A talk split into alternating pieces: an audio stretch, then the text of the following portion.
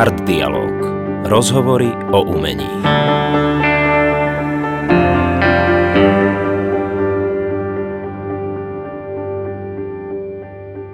Ahojte, vítam vás pri ďalšom dieli podcastu Art Dialóg so mnou Robertom Pospišom a Martinom Silajom. Ahojte. A naším ctenným hosťom je dnes akordeonista, pedagóg, hudobník, skladateľ Boris Lenko. Ahoj, Boris. Ahojte všetci. Pamätáš si nejakú naozaj zlú radu, ktorú si dostal v rámci svojej umeleckej kariéry? Myslíš, ako keď mi niekto poradil, aby som hral na akordeóne?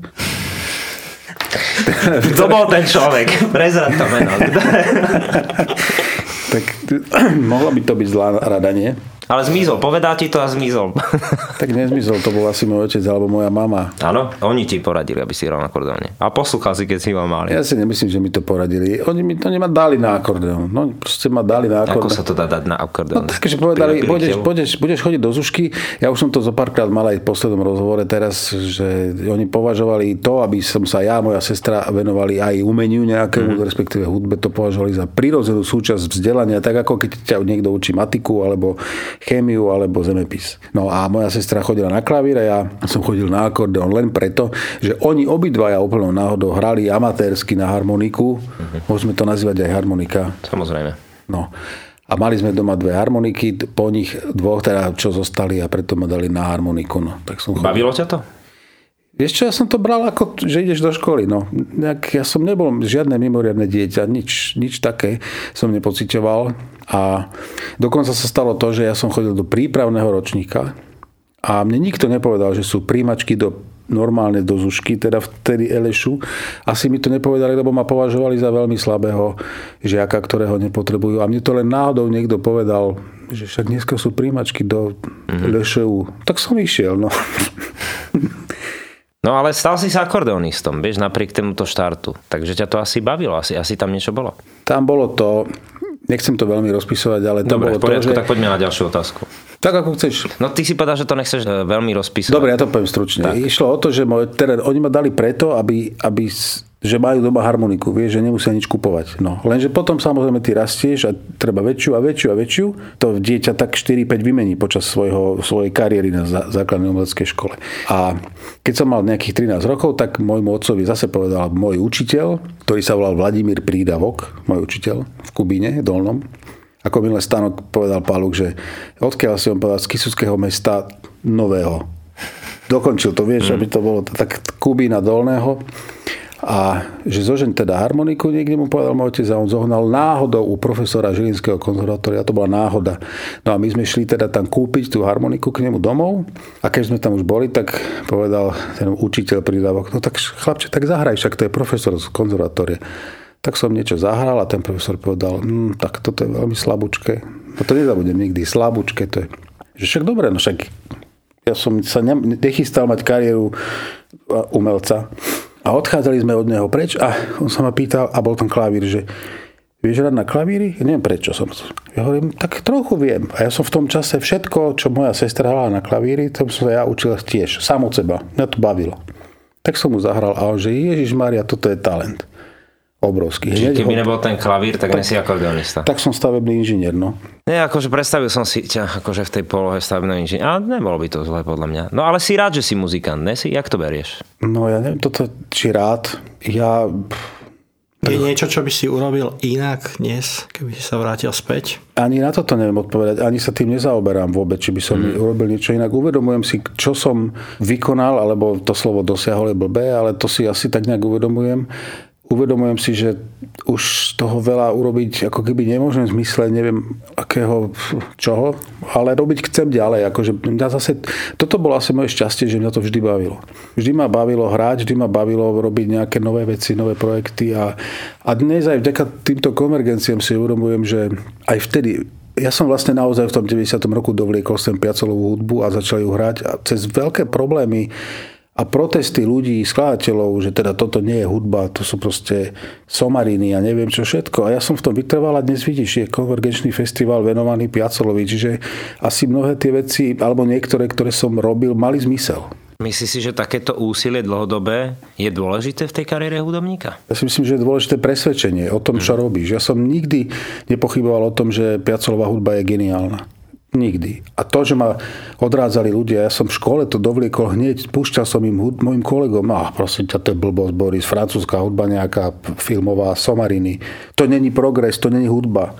No a aký je podľa teba potom úloha tých profesorov, rozumieš? Lebo ty si to hovorí ako profesor profesorom, ale ten vzťah žiak versus profesor, nakoľko je dôležité, jakého profesora stretneš na tej ceste? Joj, veľmi. Toto je inak dosť vážna téma, čo sa teraz opýta, lebo ja dnes mám dosť veľké výhrady voči tomu, ako funguje VŠMU v tomto prípade, respektíve to smerovanie školy, a možno, že to je na inú tému, ale dlho sa hovorilo o tom, že Hanzi Albrecht, že to bola Vysoká škola muzických umení. Čiže Hanzi, ku ktorému sa chodilo domov na Kapitulskú ulicu, kde chodili mnohí študenti VŠMU, tak hovorili o tom, že to je ich Vysoká škola muzických umení. A nie VŠMU, žiaľ Bohu. A to ešte bolo v čase, keď VŠMU tam boli ešte tie najväčšie hviezdy, od Varchala počnúť cez neviem koho. Čiže ten Hanzi podľa mnohých teda urobil také veľké, tak veľmi pomohol ľuďom. Ale ty rozprávaš asi o prístupe, že tým jeho prístupom. Nie je to len prístup, je to aj prístup, je to aj videnie vecí, je to aj to, že ako vnímaš, no on napríklad prišiel zo starou hudbou, preto vznikla muzika eterná. To znamená, že on mal rozhľad obrovský a vedel, že čo sa asi deje, a takto to pomaly vzniklo. A tiež v tom čase to bolo, na čo ty budeš hrať starú hudbu, podľa mňa, pred tými 40 rokmi alebo kedy. Čiže musíš mať človeka, ktorý nie je zakonzervovaný. A vnímal si to už popri štúdiu, že je tento problém? Nie. Nevnímal som to tak. Ja som bol taký poctivý žiak, alebo študent, že tak klasicky vychovaný. Mňa proste učili hrať našu literatúru, akordeónovú, čiže Zubický, Zolotariev, Hatríky, neviem čo je okej. Ale neučili ma nič iné. A ja sa snažím dneska učiť tých mojich študentov aj niečo iné, ale sa to nedá, lebo ja na to nemám vytvorené podmienky a nemám to v študijnom pláne a nemôžem to tam dostať. Dobre, ale potom mám tu dôležitú otázku, prečo potom učíš, keď máš pocit, že v tomto prostredí zjavne z toho, čo rozprávaš, je to veľmi komplikované nejaké svoje predstavy aplikovať do praxe. Ale nie je niečo, čo ťa motivuje, že pokračuješ v tom učení. No, napríklad teraz sa stala taká vec, že sa robí nová akreditácia a ja som sa stal, pretože mám nejaké výsledky a výkony, ktoré nemajú mnohí kolegovia, to nie je chvála, ale je to tak, som sa stal garantom magisterského štúdia na celej fakulte. A ja som im predložil už moje nové návrhy, akože ako by to mohlo vyzerať, aby sa začala vyučovať aj iný druh hudby, nielen klasická hudba, aspoň o tom prednášky. Ja neviem čo, my sme teraz trošku odbočíme, ale ja som možno pred 15 rokmi založil ako keby takú skupinu ľudí, kde bol Peter Lipa, kde bol Ďuro Bartoš, kde bol Matúš Jakapčic, ja, Michalko a ešte neviem kto, ešte jeden človek tam bol, a my sme chceli vytvoriť na oddelenie jazzovej hudby na vysokej škole. Mňa vysmiali, keď som im to povedal. A máš pocit, že odtedy sa to zmenilo? No odtedy sa to možno nezmenilo, ale napríklad teraz ako garant som tam už dal do tohto študijného programu aj takéto veci. Alebo napríklad štúdiové technika, aby sa aj toto mohli tie decká učiť, ako výberové predmety. Čiže už tam aspoň niečo sa mi podarilo dostať. To je fantastické. Cítiš sa tam osamotený, alebo je tam naozaj akože, že vidíš to do budúcna, že príde k týmto zmenám? Ja sa cítim veľmi osamotený. Je tam Vladimír Michalko, ktorý je môj veľmi blízky človek, ktorý mi rozumie a chápe, čo robím a kam idem, ale inak už asi nikto, a ostatní buď odišli, alebo boli nútení odísť. Musím to takto povedať. Jednoducho, tam je to veľmi konzervatívne. Ale to sa netýka VŠMU, to sa týka... Ale chcel si niečo pustiť. Chcel som pustiť pesničku, kým to tu rozdýchame. Mimo iného si interpretom na mnohých albumoch. A jeden sme aj nahrávali my s Robom a volá sa tento album Uspávanky a zahrali by sme si skladbu A lulaj mi lulaj.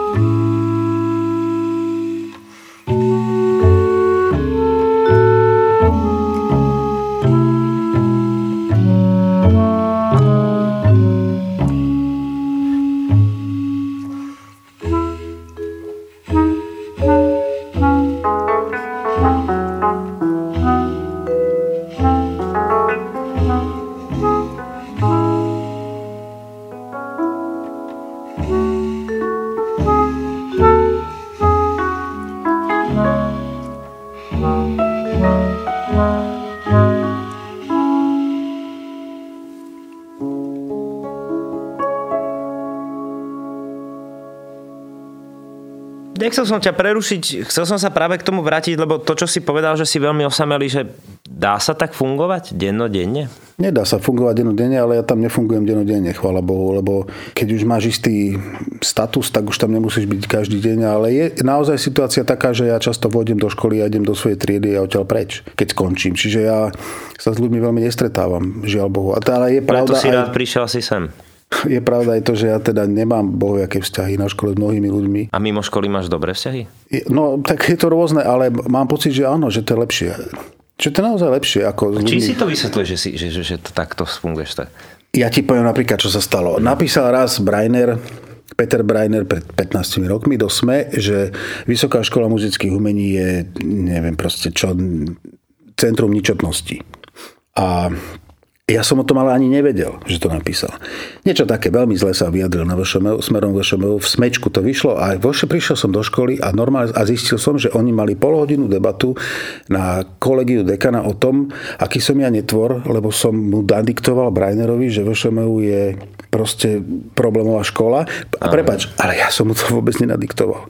Ale že vôbec nič. Je faktom, že my sme teda máme k sebe blízko a vždy, keď on už sa ma opýtal, že sa, čo sa deje s tým, tak som mu to povedal. Ale vôbec som to neurobil. A ja viem o tom a mám to dokonca doma v počítači. Jemu študenti písali. Študenti katedry skladby, čo sa deje na katedre skladby alebo katedre teórie. Čiže on mal priame informácie o študentov. Ja viem, ale myslím si, že toto není teraz predstav, aby sme s teba robili netvor alebo rozoberali toto. Práve, že si myslím, že tak ako ťa vnímame my, že ako človeka, kamaráta nášho príjemného, vidíš, ak ti teraz lichotím a výborného hudobníka. Ešte mám pokračovať, alebo toto stačí? Ešte to nemusím. Otec, majstrovský otec, partner, priateľ, ktorý vždy ochotne zvihne telefón. Ja by som sa chcel spýtať, že čo ťa baví na hudbe stále? Čo ťa teda baví, že na hudbe, možno mimo týchto akademickej pôdy, čo ťa baví na hudbe ako takej v súčasnosti?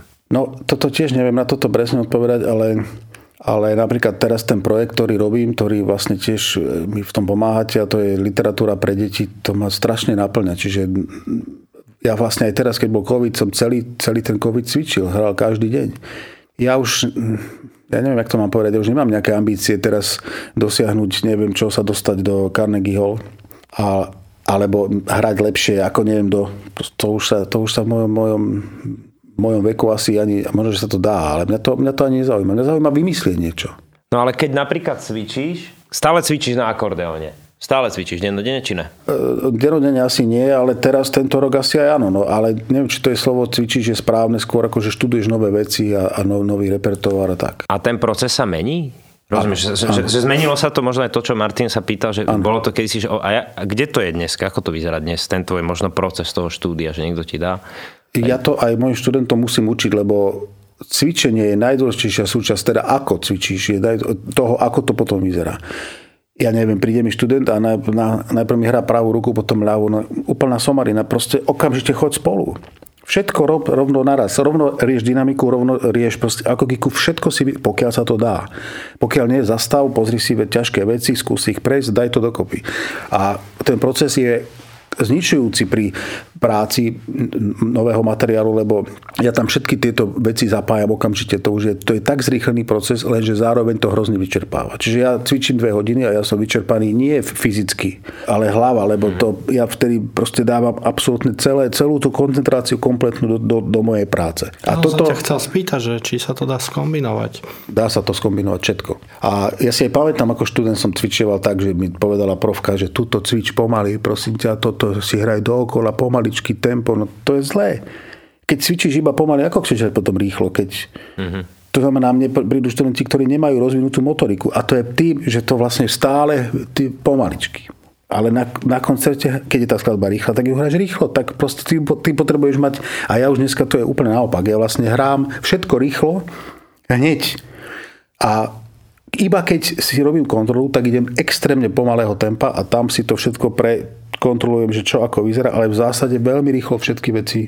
Keď si sa sám učil, tak si používal už tieto techniky, alebo si na to prišiel až neskôr? Postupne a priznám sa, že ja som mal jedného veľkého učiteľa, nie je dobré slovo, ale kamaráta na škole, volá sa Cyril Dianovský, ktorý, priznám sa, ani neviem, čo s ním dneska je a kde je a čo, ale on študoval v Moskve klavír u Neigauza a v podstate tá Neigauzovská škola klavír, na tú som si ako keby ja adaptoval aj na môj proste proces pedagogický a veľa myšlienok mám od neho. A u neho napríklad to bolo také, Cyril Dianovský, že on, keď sme sa akože začali spoznávať, tak si ma vypočul niekoľkokrát a ja som vtedy hral akože dobre. On si ma vypočul 3-4 krát, nepovedal mi nič a potom, keď už si ma vypočul asi 4 krát, povedal mi, nevieš hrať. A nevieš hrať preto a preto. Všetko mi pomenoval. Toto. Ja som mal 26 rokov, začal som cvičiť. Pochopil som, že má pravdu. No, žiaľ. Si poslucháč, ty ešte dneska počúvaš hudbu? Málo, veľmi. Prečo? No jednak počúvam aj svoju, lebo... Nie je veľa. No nemyslím svoje nahrávky, to nepočúvam, ale skôr to, čo nahrám. A potom musím strihať, čiže sa tomu venujem. Tento projekt robím už 4 roky, alebo koľko, že nahrávam starú literatúru. Čiže aj teraz, keď mám voľno, tak večer okamžite počítač a strihám vlastné veci. Ale teraz, keď bolo trošku času, tak som začal počúvať veľa rokovej hudby a takej... A som si uvedomil, že a to je ďalšia téma a to zase súvisí aj so školou, že proste tá iná hudba, čiže rocková, popová, neviem aká, nehovorím jazzová, alebo aj jazzová, ale aj tie iné, oni by sa taktiež mali učiť a malo by sa im venovať aj na vysokej škole. Lebo keď si vypočujem Led Zeppelin alebo Radiohead... Teba to úplne chytil, to Led Zeppelin. To je ale áno, lebo je to geniálne. Je, no. A nás vždy, že proste to je úplne zlé. A čo to není tá pravá hudba, to není tá... A v čom je pravá hudba klasická? Ja neviem. Je to veľmi vzácny názor, ako ktorý ty, v podstate asi sme na tej jednej lodi, že aj my to tak bereme, že hudba je hudba a vlastne bude dobrá. To som sa ťa snažil sa dostať cez tú otázku, či si poslúchať, že aké máš kritéria, rozumieš? Dobre, tak poviem, Led Zeppelin, páči sa ti na tom. Čím ťa napríklad to osloví, že čím to na teba prejde? Čo si všímaš? No, hovorím o tej takej pomalej skladbe, neviem, jak sa volá tá... Áno. A tam je tá melódia tak úžasne vymyslená, že to až nechápeš, aká citlivosť tam je. A samozrejme to harmonia všetko, ale aj tie nápady, neviem to takto opísať. Neviem. Ale dobre, ideš skôr po emócii, alebo ideš o spracovaní? Oboje. Nemôžem, ja mám tú smolu, že ako muzikant ja neviem už vnímať veci prirodzene. Ja to už analyzujem okamžite. Mne v hlave naskočí vrtula a už to ide. To je... Len toto je tá téma, že prečo sme my vytesnili túto hudbu, túto inú hudbu, ako keby, že to je niečo, čo je síce fajn, ale nemá to ten atribút, ktorý by si zaslúžilo, že napríklad škola sa tomu venuje. Veď sa nemusíš ty učiť mať každý týždeň prednášku Led Zeppelin, ale dať tomu nejaký priestor. A toto, nie že tu nefunguje, to nefunguje nikde. Ale na iných univerzitách sa snažia aspoň jazz alebo tak, ale niekde sú aj také už oddelenie, kde sa venuje pop scéne alebo... Pomerne vonku je to úplne bežná vec, by som povedal. No. Sami sme absolventi a viem, že z tých... Väčšina bola všetko multižánrové. Boli žánre od popu, cez jazz, cez čokoľvek. Ja no, sa to, ale... Bežia mierim do toho, že ty to ako profesor, zároveň ako hudobník, že prezentuješ tuto, ale... Ak to vnímam ako teba, ako učiteľa v tej nejakej hierarchii a ty hovoríš, že máš problém, potom tí študenti to majú asi ešte ťažšie, že keď je ešte na nich ten nános povedaný, že toto je tá správna hudba, toto už tá správna hudba nie je, že je to stále to takto, je stále zavreté? Tam je problém aj stredných škôl, lebo tam je to isté, čo je u nás. A teraz keby sme zobrali slovenských, neviem koľko, 17 konzervatórií, čo je veľké nešťastie. Ja som teraz mi to hovoril niekto, že každoročne vyjde zo slovenských konzervatórií asi 150 hercov. Každý rok. Tak mi povedz, čo tí ľudia budú robiť. My dvaja ti to s Martinom nepoviem, pretože toto je podkaz o tebe a ne o 150 hercov. No dobre, ale uvažujeme. Čiže tí ľudia vlastne, vieš, teba presvedčia 14-ročného podná herectvo, si krásny, neviem čo, hráš výborne, máš dobrý hlas, bla bla. Skončíš 18 a čo? Potom ideš samozrejme sa pokúsiš o vysokú školu, lebo čo? Ale tí ľudia nemajú kde hrať. A naši ľudia nemajú hrať, kde je na klavíri a nemajú kde hrať na akordeóne a nemajú kde hrať na, neviem, na husle. Vieš, ale možno by sa to dalo aplikovať aj na tých, ja neviem, 600 ekonomov, ktorí skončia ekonomickú školu a nakoniec budú robiť niečo iné. To znamená, že teba tiež akože možno v 15 bavilo herectvo, ale v 20 môžeš mať úplne iné ako priority a možno aj ten, ako keby... by som povedal, že je to prirodzené toto sito, cez ktoré si ty životom prejdeš a nakoniec proste sa aj tak vystúpia teda tí, ktorí to myslia možno vážne a prebojujú sa cez všetky tieto prekážky. A alebo máš pocit, že je to tak zle nadstavené, že nám ako keby v krajine uchádza množstvo talentov, ktorých není kam zapasovať?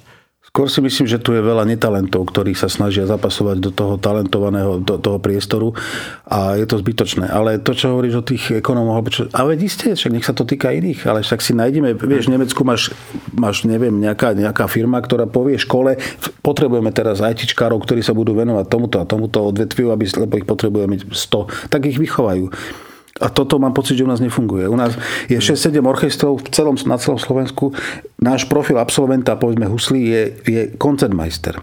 No kde sa dostane na koncertmajstrovskú štoričku? Nemáš ty pocit, že toto uvažovanie okolo tej akademickej pôdy, že teba ako muzikanta, že nejak unavuje? Vieš, že... Môže byť, ale zároveň si uvedomujem to, že mám svoj vek a že mám aj blbo povedané profesúru a že som zodpovedný za to, aby som ponúkal moje myšlienky, aj keď sa to isto nebude mnohým páčiť a keby si toto vypočuli mnohí moji kolegovia z VŠMU alebo aj z konzervatórií, tak budem mať ďalšie problémy. Ale ja musím toto robiť. Ja musím povedať, že niečo... Myslíš, keby si počuli tento podcast? Napríklad áno. Ale ja to robiť musím. A ešte raz, ja nemám absolútne nič voči klasickej hudbe. Ja nemám absolútne nič voči súčasnej hudbe a darmštátskej škole. Nič. Ak som to roky hral. Len si uvedomujem realitu, že ak tento trh proste 5 miliónový nepotrebuje mať tu vychovaných, neviem koľko skladateľov súčasnej hudby 20 ročne, nemá ich toľko, ale proste ich nepotrebuje. My potrebujeme si pustiť konečne ďalšiu skladbu, povedz, čo si zahráme. Zahráme si skladbu z albumu More Hasidic Songs.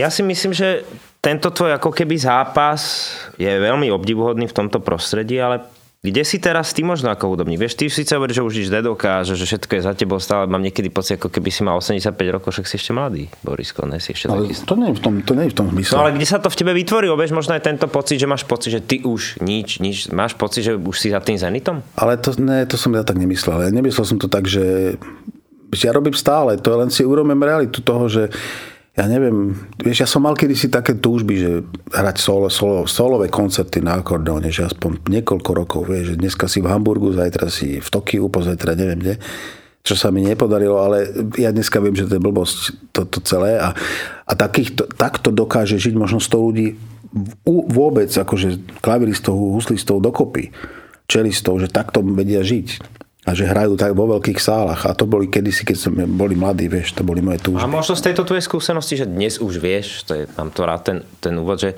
čo by si možno poradil niekomu ty, kto je naozaj mladý, talentovaný, dajme tomu, že je to ten ideálny prípad, že je talentovaný, je tam vízia jedno, či to je skladateľ, alebo inštrumentalista. Čo by si mu povedal akú radu, že na toto si daj pozor, alebo toto rob? Ja by som sa snažil a budem sa o to snažiť aj na škole, aby sme sa vrátili k tomu, čo bolo kedysi, že všestranný muzikant v tomto prípade. To znamená človek, ktorý nie len, že vie zahrať z not Zubického, to je náš skladateľ pre akordeón, lebo vieš, ja poviem študentovi, že prosím ťa, tu máš C a tu máš G, zahraj zo pár tónov medzi tým a môj študent nezahrá ani jeden z nich, lebo sa bojí pohnúť sa do iného terénu. To znamená, že aby sa naučil improvizovať nejako, nemusí to byť jazzové improvizácie, neviem, ale aby mal slobodu, aby vedel, že hudba môže byť aj o niečom inom, nie iba o statickom texte. Aby sa pokúsil komponovať. Akonáhle som začal komponovať, pred rokmi som začal chápať, ako to robia tí iní, tí veľkí, že aha, však on to vymyslel tak a tak, lebo to všetko sú veci, ktoré tí ľudia to ovládali, ako to majú urobiť. A toto, keď si to nevyskúšaš, tak to nevieš. Tak to nevieš tak vnímať, akože aby hrali aj iné žánre. Aby sa netrvali iba na tom, že budú hrať len toho Chopina na klavíri, ale aby sa pohli aj iným smerom. Keby sa ťa niekto spýtal, akú dosku, že dáme ti jednu možnosť, že môžeš si pustiť už iba jednu nahrávku akože pred nejakým finitom, čo by to bolo? Máš nejakú takú dosku, že by si pustil jeden album? No, toto sa ma nepýtaj. Ne? To je čo za kapelu? To nepoznám. To sa ma nepýtaj, lebo toto ja neviem, akože teraz koho si mám vybrať, vieš, to je Sofína voľba, že to čo teraz, už koľko toho je, čo ja mám rád, neviem to takto povedať. Asi ani jedno by som si nezobral. Čiže by si povedal, že nechceš? Ne, že nechcem. Koľko by si chcel zobrať, keby si mohol? No, dosku. Ale máš album, každý má album, ktorý, veď teraz čo ti napadne, že niečo, čo je naozaj... Nejak späť s sebou, alebo zospoň, že niečo... Každý má takú dosku. Nie, není taká ani jedna doska. Teraz, keď som teda mal trochu času, som počal platne, bo ja som platňový, ja som počal platne, čo mám. No tak dal by som tých 20 takých, čo teda hlavne je to jazzové všetko a 5 metiny a také. Ale že by som povedal, že túto jedinú, to asi nie. Čiže by si chcel viac? Chcel by som ich viac. Duke Ellington, Count Basie, Miles Davis... No to stačí, to je dobrá partia. Bolo by toho viac, no.